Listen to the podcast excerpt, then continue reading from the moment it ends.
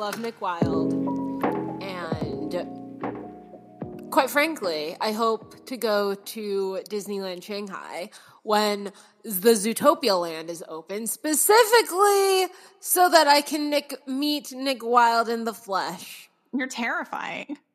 I'm terrifying. Yeah. Raise your hand if you love Nick Wilde. We're going to get so many hate comments. Are you in favor of adding Zootopia then to Animal Kingdom? No, absolutely not. Okay. So the horniness doesn't overpower the good sense. No, 1,000%. Because you know what? Zootopia is more of like a Magic Kingdom land. Like it's mostly because Zootopia as a film, the environment is like almost like Main Street Fantasyland was a mix of Tomorrowland, like because they're in the city and everything. Yeah. And I don't know. I just think that Animal Kingdom was so well thought out. Yeah. With its execution that like adding anything extra to Animal Kingdom now, especially after Joe Rohde has left the company, is going to be, it's not going to fit in. Mostly because there was so much care and thought that went into this land or this park. Yes. I feel like there was about zero thought put into the new Kite Tails. Poor Kite Tails. Oh, my God. I know we already talked about this in our failed recording attempt, but I'm so happy for the CMs and the entertainers that they get to entertain and, like, make us happy again. However, they did them dirty when it came to those puppets. They look like origami, but flat. Yeah, I know. The monkey on the stick? The monkey on the – it was – which I'm pretty sure was supposed to be King Louie as the flat form. Yikes. Yeah. He didn't look very majestic. No, he sure did not. He did not. My week feels like the blue kite just crashing into the bleachers. Oh, okay. That makes sense. Mm-hmm. I personally identified with the show quite a lot. Very valid, because now that you say that, I do have to say that I feel like King Louie rolling on his back. Also me, but also just being flat by being someone holding his with a stick. Also me. It's like there's no body left in you. You're just crushed and on a stick. I'm just crushed. Like my puppeteer is doing really well right now. Welcome to an extremely goofy podcast. My name's Lexi. I'm Ashlyn, and we're going through it. It's just one of those weeks, you know. Right. It's one of those weeks. At least we. We'll have a okay, not at least, but we'll have a comeback. And someday. Yeah, no, I mean not someday. I just at least our comeback isn't going to take like over $1 billion, a new CEO. Oh, you're always so clever with your segues. Yes, thank you, That's amazing. I lost the rest of it though, so I'm glad that you knew where I was going with. And basically, anytime you talk now, I'm like, this must be a segue. Everything is a segue. Everything can be made a segue if you think hard enough. Well, this week, we are talking about the second half of the Imagineering series, episodes 4 through 6. Which I am so glad that we came this far. Last week, I think we talked about how Ash had so many reservations about starting and watching this miniseries in the first place. And I am happy to know that I received a text on Monday evening saying how much she loved Imagineering. Yeah, I'm really glad that you made me watch it. It was amazing. Yeah. It just like, there's so much to it that I love. Like, obviously, I love the Disney history of it, but I feel like they also said so many things in the episodes that I just, like, really connected with and that I haven't heard someone explicitly say before about Disney parks. Yes. Not just for the meaning of, like, Imagineering for those who've, like, worked under it, but, like, what it meant for the park. The Imagineering team has done nothing but work through hurdles and hurdles and hurdles. To present something that we love and are so connected to. That's actually a great way to segue into the one note that I have written on this piece of paper, which says darkness ripples through Imagineering in different times in different ways. Yes. Mm-hmm. The last half of Imagineering really spotlighted on that. And I feel like currently Imagineering is going through a dark time. Yeah. I mean, look at Kite Tails. Kite Tails. Whatever's going on there. Right? Like, what is that? Where is the money? Going into Disneyland Shanghai. Probably. I mean, that's a really good point, because I don't understand. Like, I saw somebody on Twitter today who said that they've heard that Imagineering actually has a really high budget right now. And it's like, okay, if that is the case, then. If they have a really high budget, then like, where are we? Do we have a really high budget because Galactic Star Cruiser is being built and they're funneling all of the money into Galactic Star Cruiser? That could be. That's a good theory. Like, I just, I don't know. And like, obviously there are a lot of things that we're not going to be seeing overnight, but Disney is known to have these really great entertainment displays throughout the day. And obviously their night shows, which we haven't really seen, I guess, quite lately. I feel like there has been a lot of discussion about just how poorly, like, midday parade, and I've always hated a midday parade. You're not a 3 o'clock parade girl. I'm not a 3 o'clock parade girl, mostly because the best part about the parades to me, I think, is like when it's like all lit up and like just pretty. I actually agree. I like all parades. However, my favorite moment that I fear I will never experience again is the brief second that used to exist whenever they turned off all of the lights on Main Street right before Main Street Electrical came in. Yes. There was this brief second where everything went dark and you could see the stars so bright, and then it just comes to life. And they have the voice where it's like, Disney's proud to present you. Yes. The Main Street Electrical Parade. It gets me every single time. It used to get me every single time. And I have the track saved to my Spotify and my iPhone. Like the actual track, the MP3 saved. Yeah. It's such a powerful moment. And it's been so long since they've had a nighttime parade. Yeah. Which, I mean, it's been probably 5 years or something, maybe more. Disney World? Like, they had it in 2013 whenever I worked there. And I feel like it ran. I know that they had, let's see, when I had gone a couple of years ago, it was maybe 4 years ago. When I had gone like 3 or 4 years ago, it was just a fireworks show. There was no parade, I don't think, at least a nighttime parade. But at Disneyland, when my partner and I had gone 4 years ago, there was a nighttime parade. Oh yeah, I've what's that called? Paint something, or maybe not. Yes, it was paint something. I don't remember what it was, but it was for the 60th anniversary.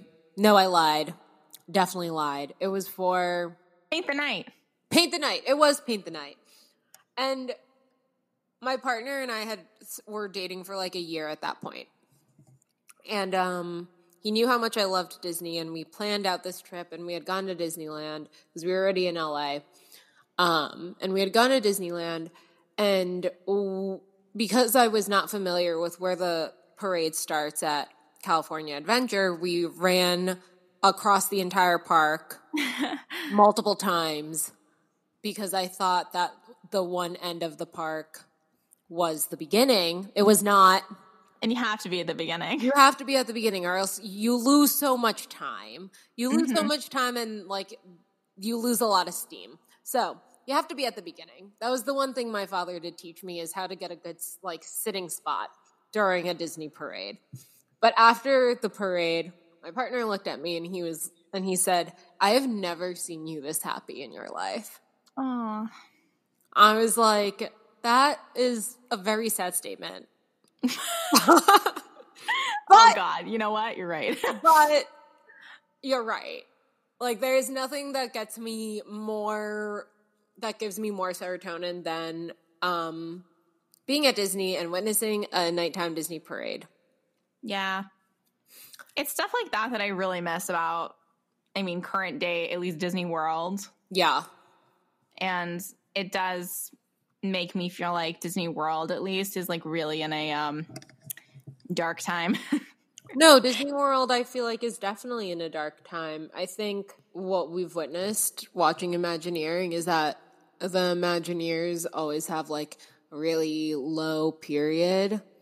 And I keep on bringing up Galaxy's Edge, but at this point, in 2021, Galaxy's Edge is, like, 3 years old.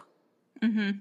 And so, yeah, it's still innovative and new and amazing. And pretty. And pretty, right? And immersive and a great, wonderful experience, 1,000%.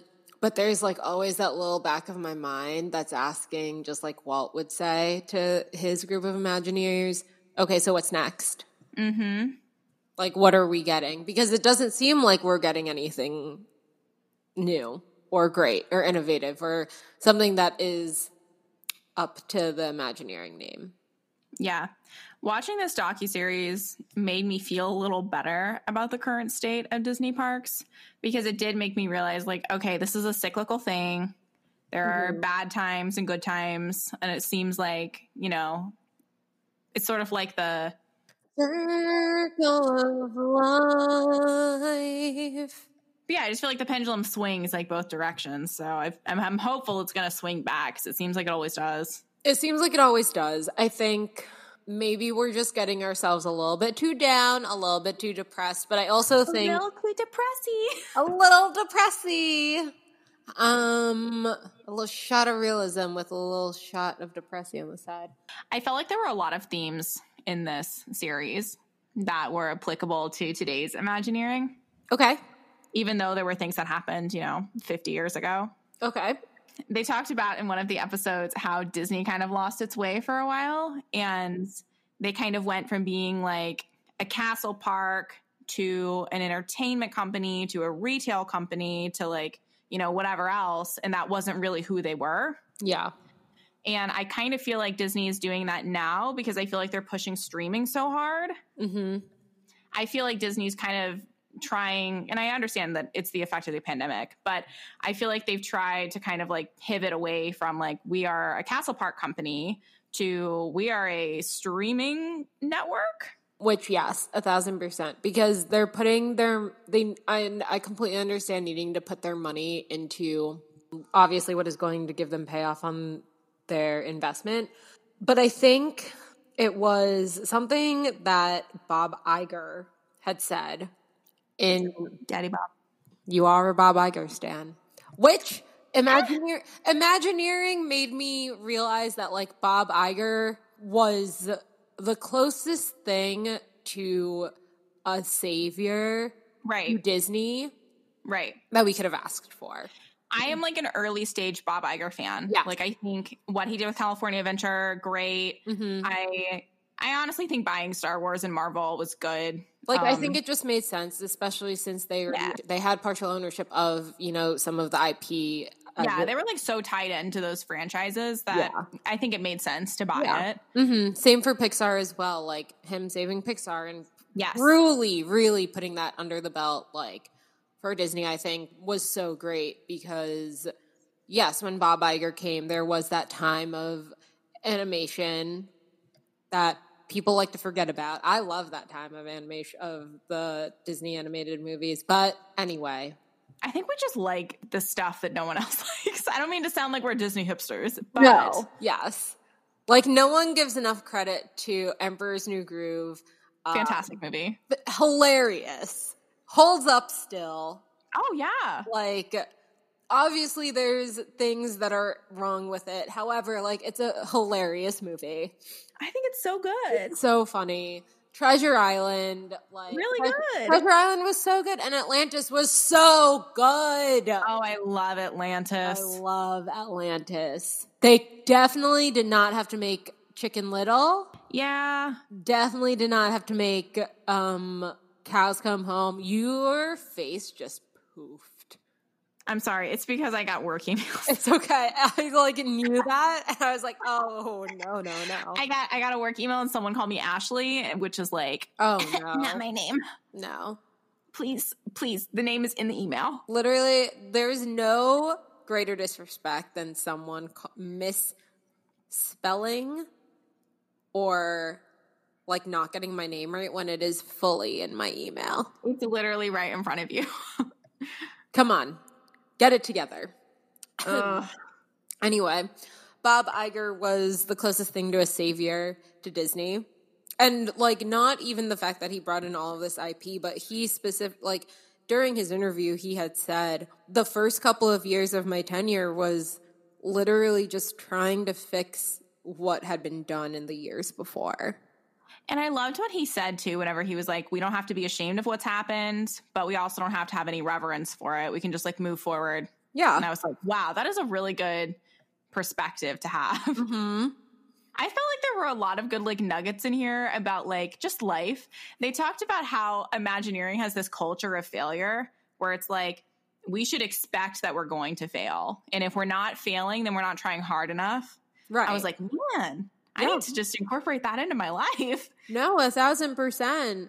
And I wholeheartedly agree with that idealism, with that idea of expecting to fail, because then that means that they're not pushing the button hard enough.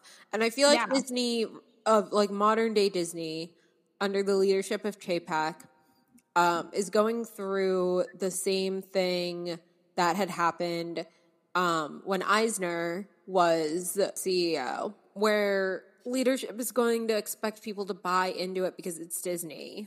And that being said, they're just going to continue to put out things that look like they align with Disney Imagineering culture, and what looks like would connect to park goers and Disney fans. But if you're like really, really looking into it, it's not necessarily the case. Like, yes, like we're going to consume it because it's Disney, but is it like speaking in the perspective that we've been hitting on over the last couple of weeks, where it's like, is this really affordable? Is this really worth it at this point? Is being a Disney fan worth it? Is going to the parks worth it right now? I think that there is a large chunk of the Disney community that's very much like, it's not worth it anymore.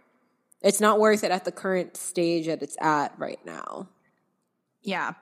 You're absolutely right. They covered kind of like this large period of time in Imagineering where it seemed like the business people were really trying to control Imagineering more than they should have been. And this is like the period where Imagineering did California Adventure, and it was like incredibly kitschy and just kind of like off the shelf rides and stuff. Mm-hmm. This is Hong Kong Disneyland. So whenever it opens with like, it's like a complete copy of Disneyland, not even Disney World, Disneyland. With even less. Mm-hmm. It's like a half day park. And they even said in the episode that it's half of the budget for half of the product. Right. And, like, they made such a point to repeatedly say that during Eisner's leadership, like, yes, they opened up a bunch of these parks, but they were underwhelming. And they weren't up to Disney standards, right? And it's that same circular thing where it's, we're currently in the time period where money is being put into things, into experiences, into merchandise, into anything half-heartedly, because people are still going to consume it. But that's not necessarily fair. That's not fair. It's not fair to the Imagineers. It's not fair to consumers. Yeah, I feel like what we're experiencing right now is just like a total echo of the 90s or early 2000s, whenever this was. And it's kind of interesting because whenever Eisner first took over as CEO, he was like, Imagineering is where it's at. Mm-hmm. These are the best people. Like, we have to like keep this safe and nurture it.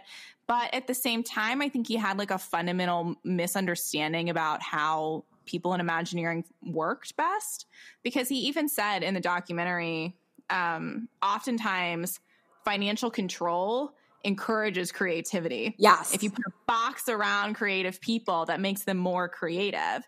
And that's a nice sentiment, but I feel like we saw again and again and again with California Adventure and Hong Kong Disneyland that didn't work. No. If you put more financial control around them, it actually makes them less creative. Right, because there's no room, there's no financial room to grow. And when businessmen are leading with profits instead of the fundamental idea that Disney is a creative company, was a creative company before it became this giant entertainment conglomerate, they're leading with money and not with the same values. Definitely. Yeah, they even said how Imagineering seems to be difficult for business-minded people to, like, wrap their brains around, because the creativity principles of Imagineering, where it's like, we're just going to be the most innovative we can, we're going to fail a lot, which is going to waste a lot of money. Yep. We're not going to, like, prototype. We're just going to, like, make one, and, like, if it works, great. If not, oh well. That kind of stuff doesn't align with an income statement and a balance sheet. No. It doesn't allow, it doesn't have any room for it. There's a bug on my paper. No. No. I just, there's a very specific part of, I think it's the fourth or the fifth episode, where during the last dark time of the parks, I think it was someone, but they had mentioned that through this time that they had lost a ton of incredibly talented Imagineers due to leadership control, like how leadership was reacting to what Disney was proceeding with. And it just like hit so close to home. Back to the Joe Rohde thing. I was going to say Rohde. Not back to the Joe Rohde thing, right? Where all of these great individuals are being lost in Imagineering, or putting profits over the very baseline value of what Disney, of what makes Disney so great. And that is the creativity and the innovation that comes out of their Imagineers. A lot of big companies kind of have like sort of like a skunk works unit, where it's like they're just there to like innovate and try crazy stuff, and they're probably mostly just going to burn through a lot of money, but like maybe something cool will come out of it. And I wonder if like Disney views Imagineering like that, where it's kind of like, this is probably going to cost us a lot of money, but the upside is really great if they come up with something good, or if they just view them like another department that needs to just like fall in line with the budget, you know? Yeah.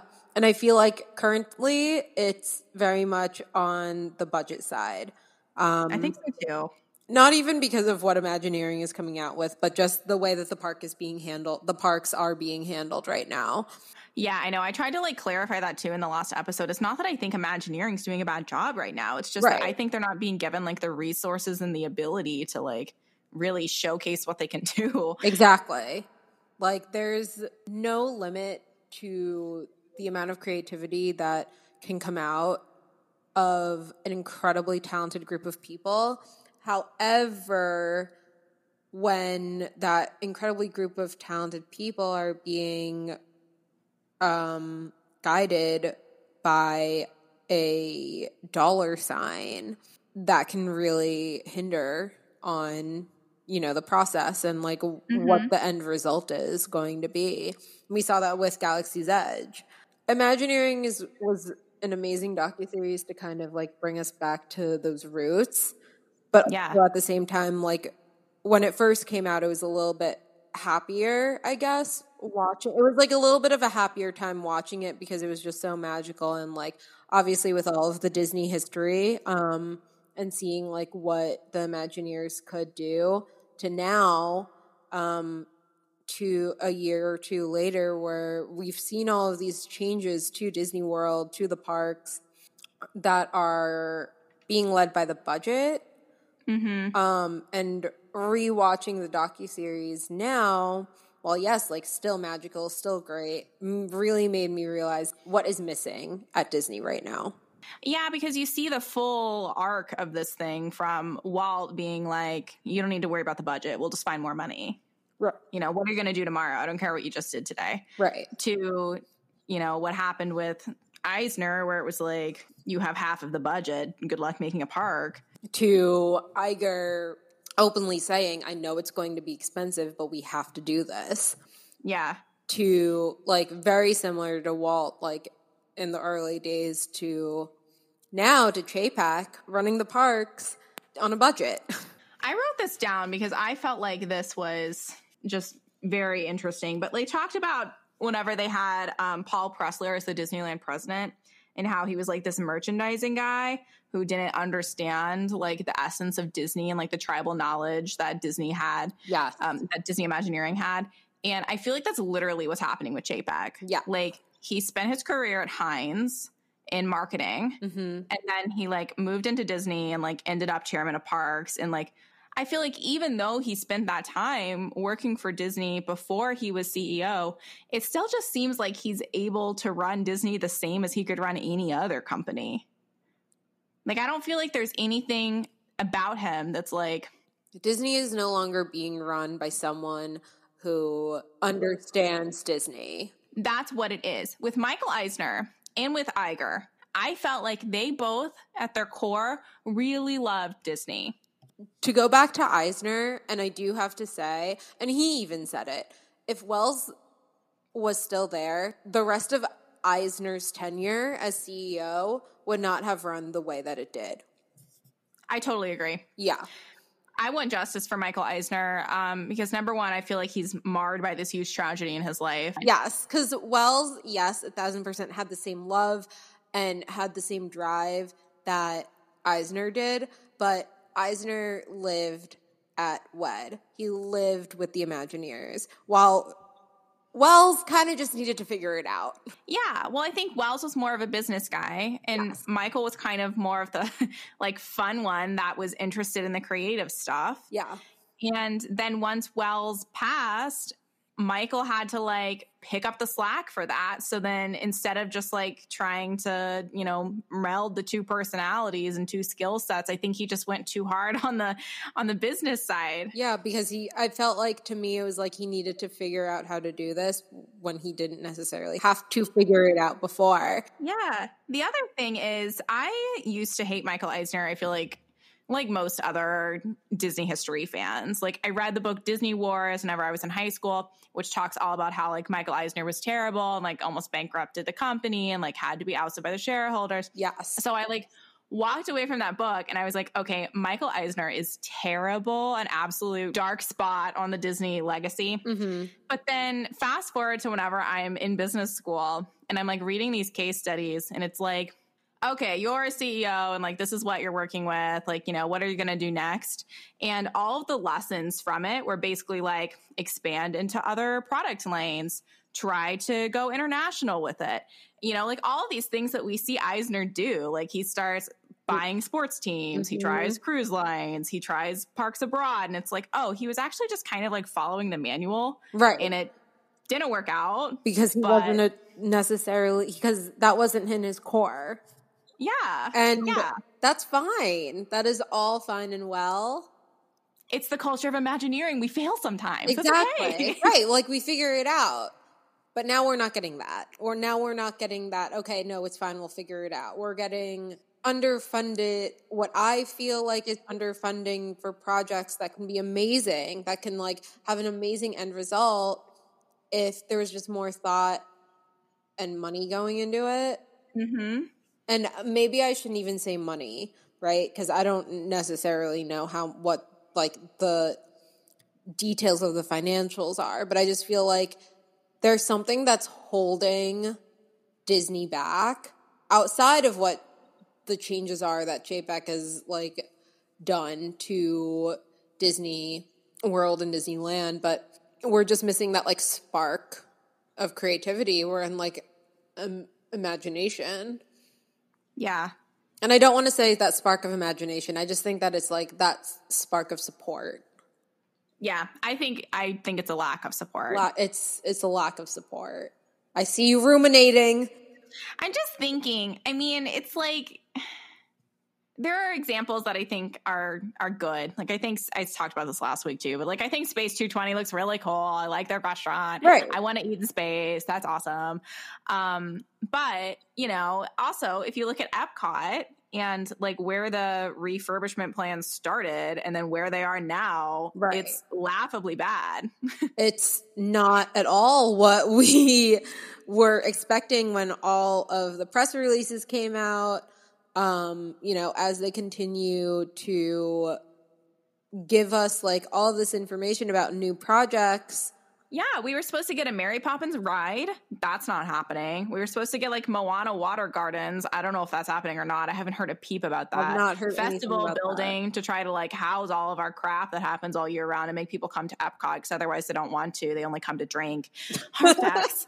I have to fit in my how I hate Epcot. Like, really though, like what? It's true. And like, I don't mind Epcot. It's a nice walking park. Yeah. But like what Epcot is was supposed to be, you know, not really there. And I'm looking at like what we currently have going on for Imagineering, and like you mentioned all of the upgrades that we were supposed to get for Epcot.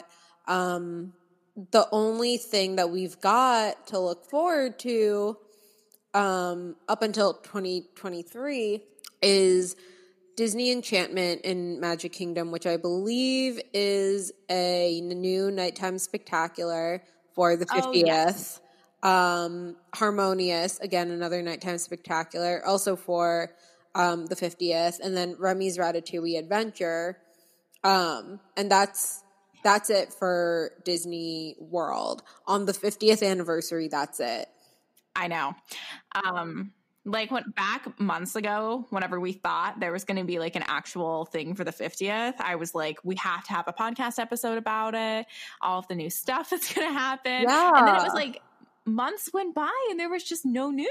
There was nothing. And like, even now with as we're filming this, it is September 29th and the 50th anniversary, like the whole hullabaloo starts on the 1st, and what we've got is Remy's Ratatouille Adventure, which is a copy, paste, and place from Disney Paris, and two new nighttime shows, which other than the fireworks show, Disney World Magic Kingdom hasn't had a nighttime spectacular show that that's similar to Fantasmic or World of Color, and I don't even remember. I honestly can't come up with anything. Not for the Magic Kingdom. Yeah, that's right. As like, it's the park, right? And like Disney World hasn't had that. So like to get Disney Enchantment and Harmonious, two things that should have already been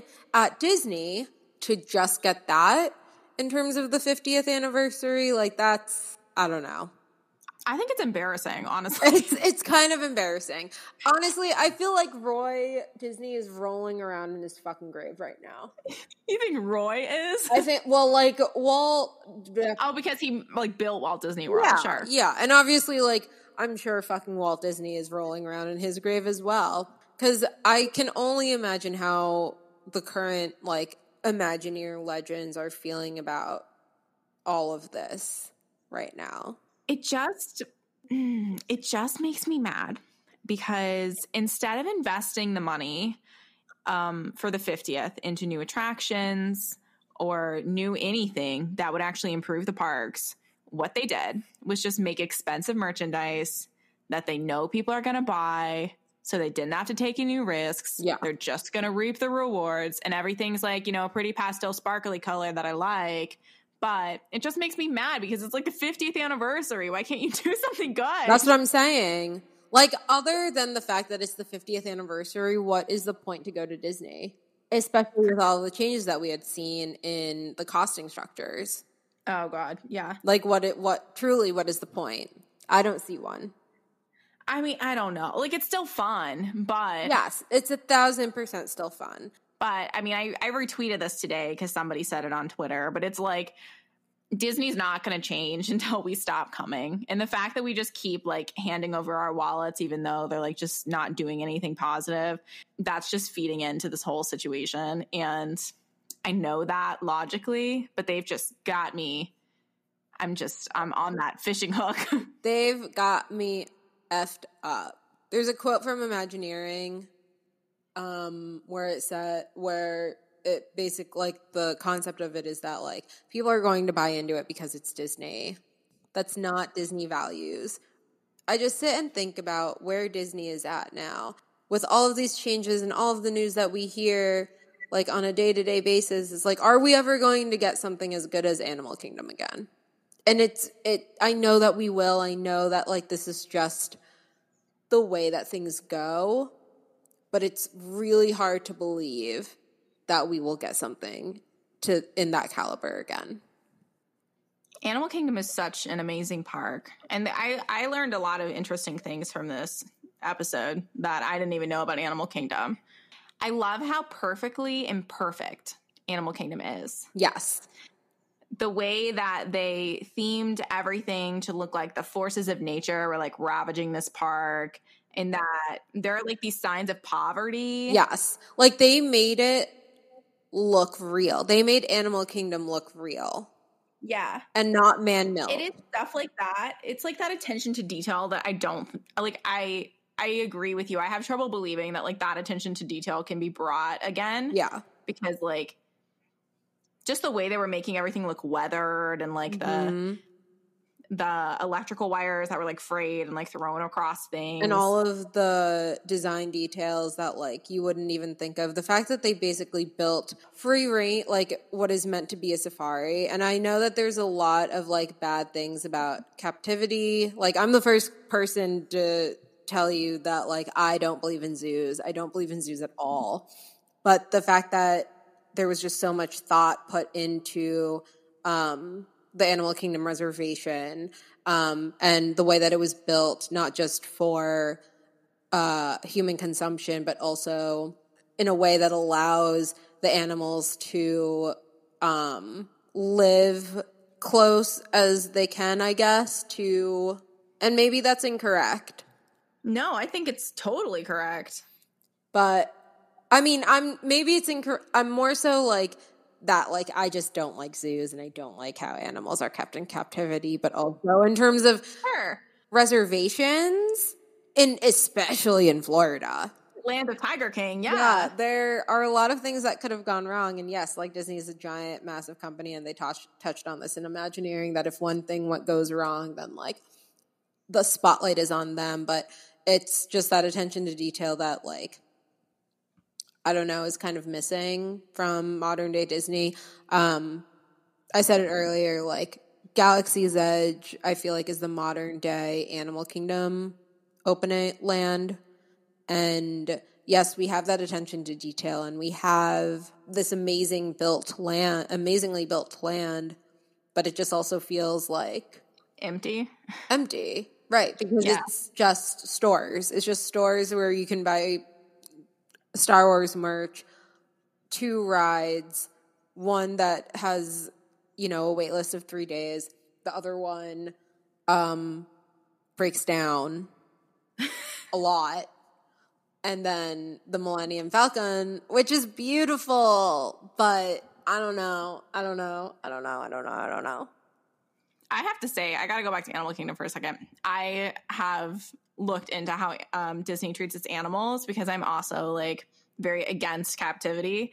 But I actually think that Disney does probably the best job with their animals that any zoo could do. Yeah.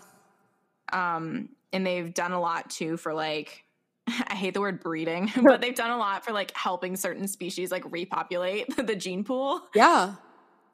I mean, the fact that they had Jane Goodall working with the team at Animal Kingdom, I think just says a lot. I know, and I had no idea that happened. Yeah. And whenever she said, like, I don't like whenever people try to disparage good work that others are doing, I was like, yeah, she's on our side. Yeah. Jane Goodall knows. Jane Goodall knows. Disney's doing a good job with the animals. Yeah, because it's like there are There's so many things that could go wrong on this. And like you said, like the way that Disney treats their animals is some of the best work that I have seen for a zoo. Yeah. I can't believe that the Rocks have air conditioning. I didn't know that.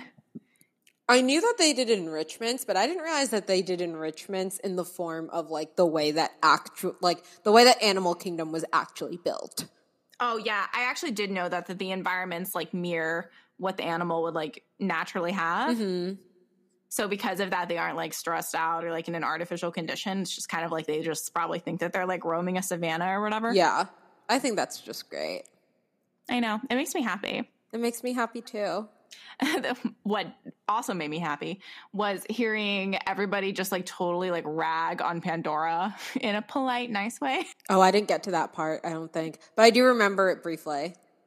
I'm trying to figure out where I wrote that down in my notes. But they were talking about like, oh yeah, we all had no idea how Pandora was going to work. And like if people even connected to Avatar and like how that was going to work in the parks. But, you know, we found ways, and I guess it does go with the story of Animal Kingdom. Kind of, in like, a way. Yeah, you keep talking yourself into it.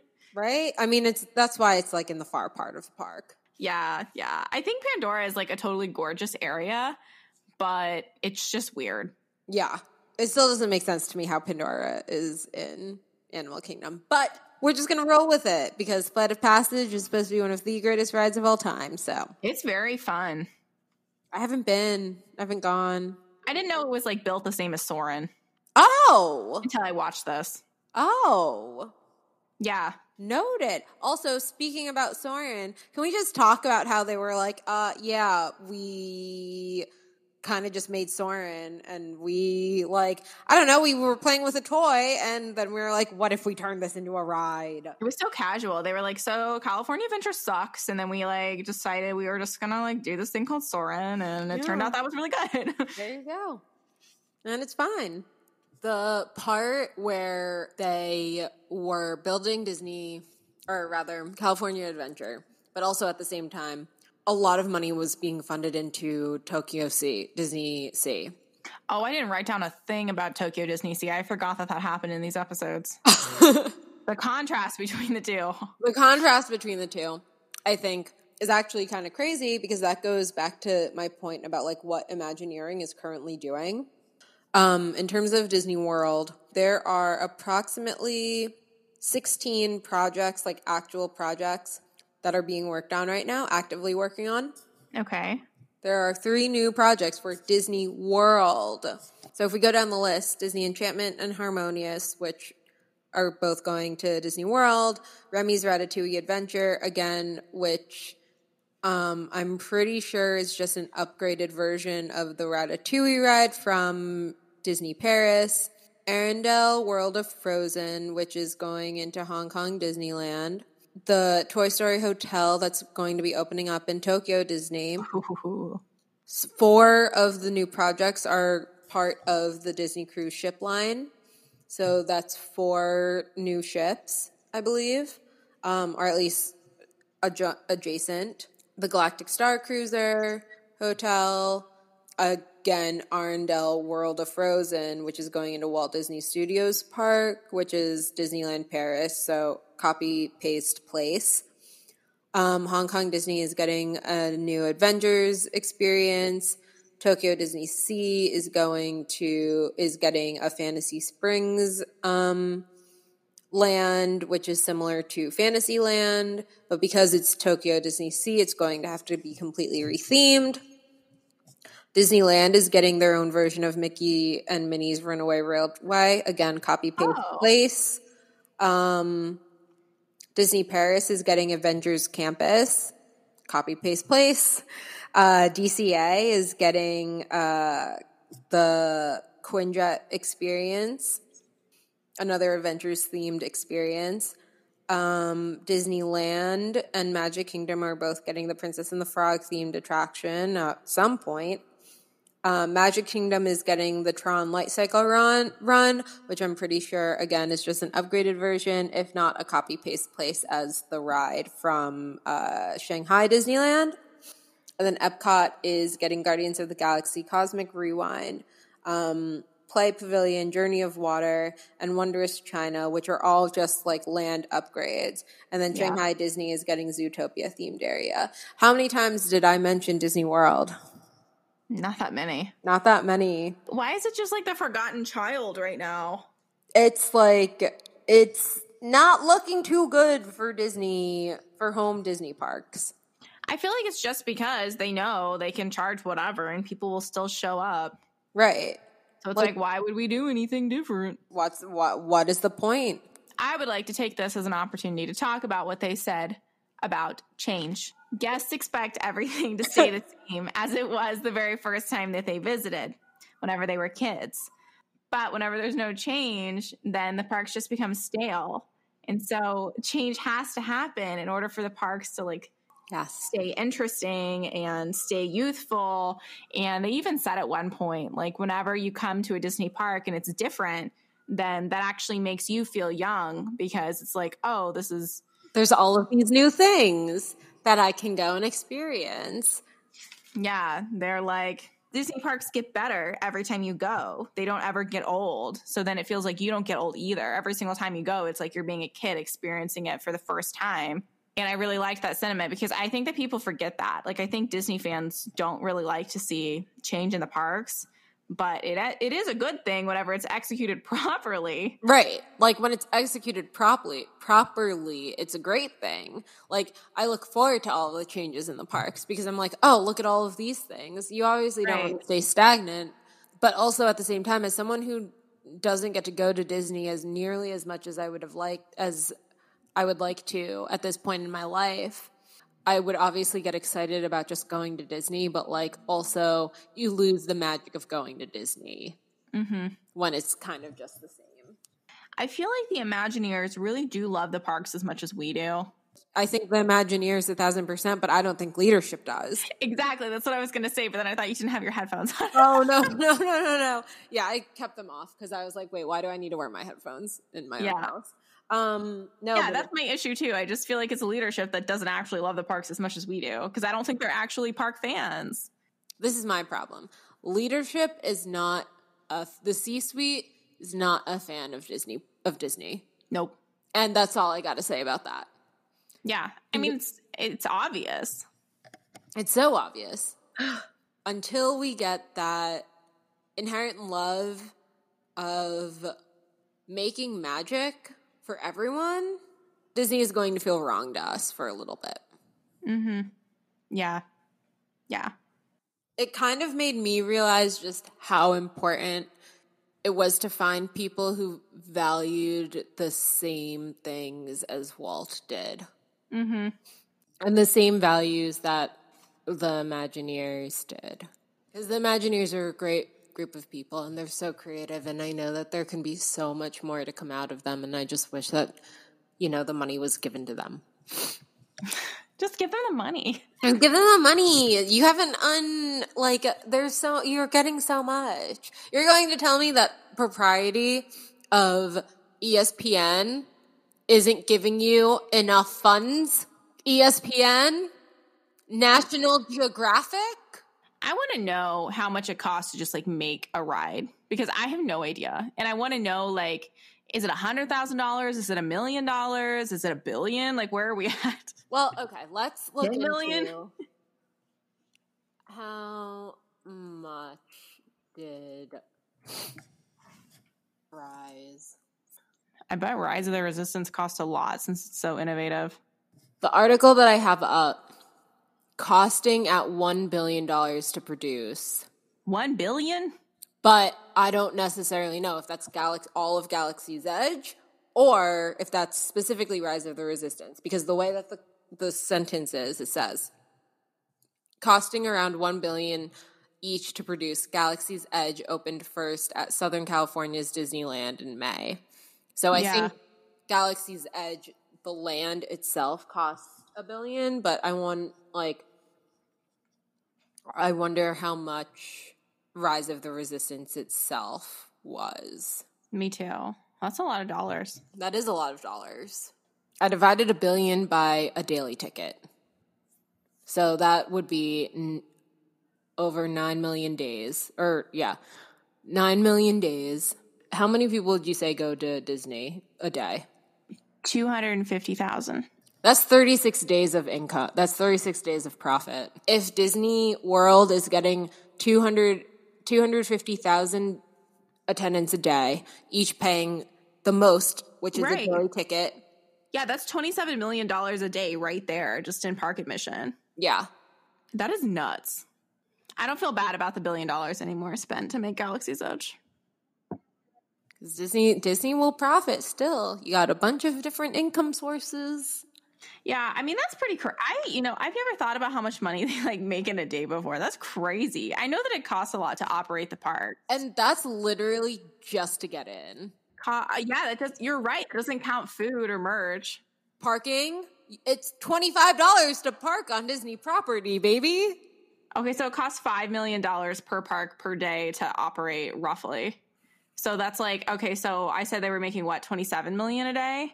Just on park admission? Not including food, parking, experiences, paid experiences, merchandise. How is this real? What the heck? Should I open up a theme park? That's nuts. Yeah. Do you got investors? I could find some. Walt did it. I believe in myself too, okay? I'm going to bring my Firefest energy and just believe. And to do it, we got this. Believe it, achieve it, receive it. Ooh, we manifesting greatness over here. I'm manifesting my theme park where I make $27 million a day in revenue. Must be nice. How much does JPAC?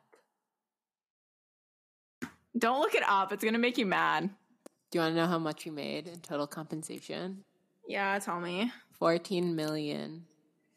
$14 million. $14 million. What would you even do if you made $14 million? I couldn't even tell you. Yeah, exactly. $14 million, that's so much. Yeah. I mean, not to go all Mother Teresa, but I would literally be we are giving this back to the cast members. No, what's that? Not even cast members. I'll settle for $1 million, guys. It's fine. Just $1 million. $1 million a year is more than enough. Because it's how many yachts do you need? What are you spending your money on? I have no idea. Okay, so you have a housekeeper, you have a yacht, maybe you need a second yacht. You got to have the auxiliary yachts. Yeah, maybe a house, maybe two houses. Sure, I have a swimming pool and, a team of gardeners. I've spent now, what? A couple million? Where is this money going? And why isn't it being funded into the Imagineering? I don't know. Well, now I'm upset, and I have a headache. Okay, well, I have some things that will hopefully turn around. Okay. Okay, so to move on from the painfulness, I really liked how the documentary talked about how much Disney and Disney parks specifically mean to fans and to Imagineering. Where are you, by the way? Are you, lying down on the floor? I hear. Oh, okay. I'm just, my back hurts, and my I felt like this was really evident whenever they talked about how Tokyo Disneyland had to reopen following the tsunami for the whole country to heal. Yes. My heart. It was a sign of happiness. Yeah, a sign of happiness and a sign that they were able to move on now. Yeah. The other thing I really loved about this docuseries is that I've always felt like the parks were kind of the core of Disney as a company. Even though Disney has movies and TV shows and merchandise and whatever, and they've had all these extraneous things like Radio Disney and other stuff. Radio Disney. I've always felt like the parks was really the heart of it. And it was nice to kind of hear that echoed in this. I agree.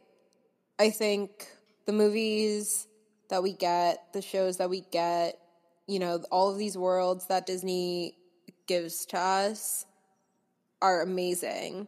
But there's just something about living that story yourself and being fully yeeted into a super immersive world. Yeah.